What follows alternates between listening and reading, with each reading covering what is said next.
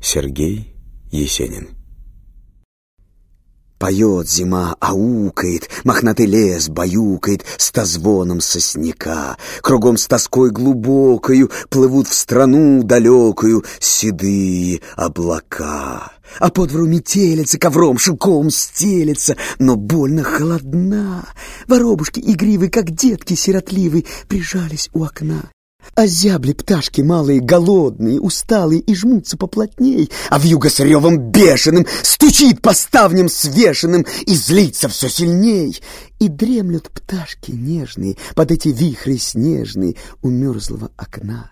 И снится им прекрасная, в улыбках солнца ясная красавица весна.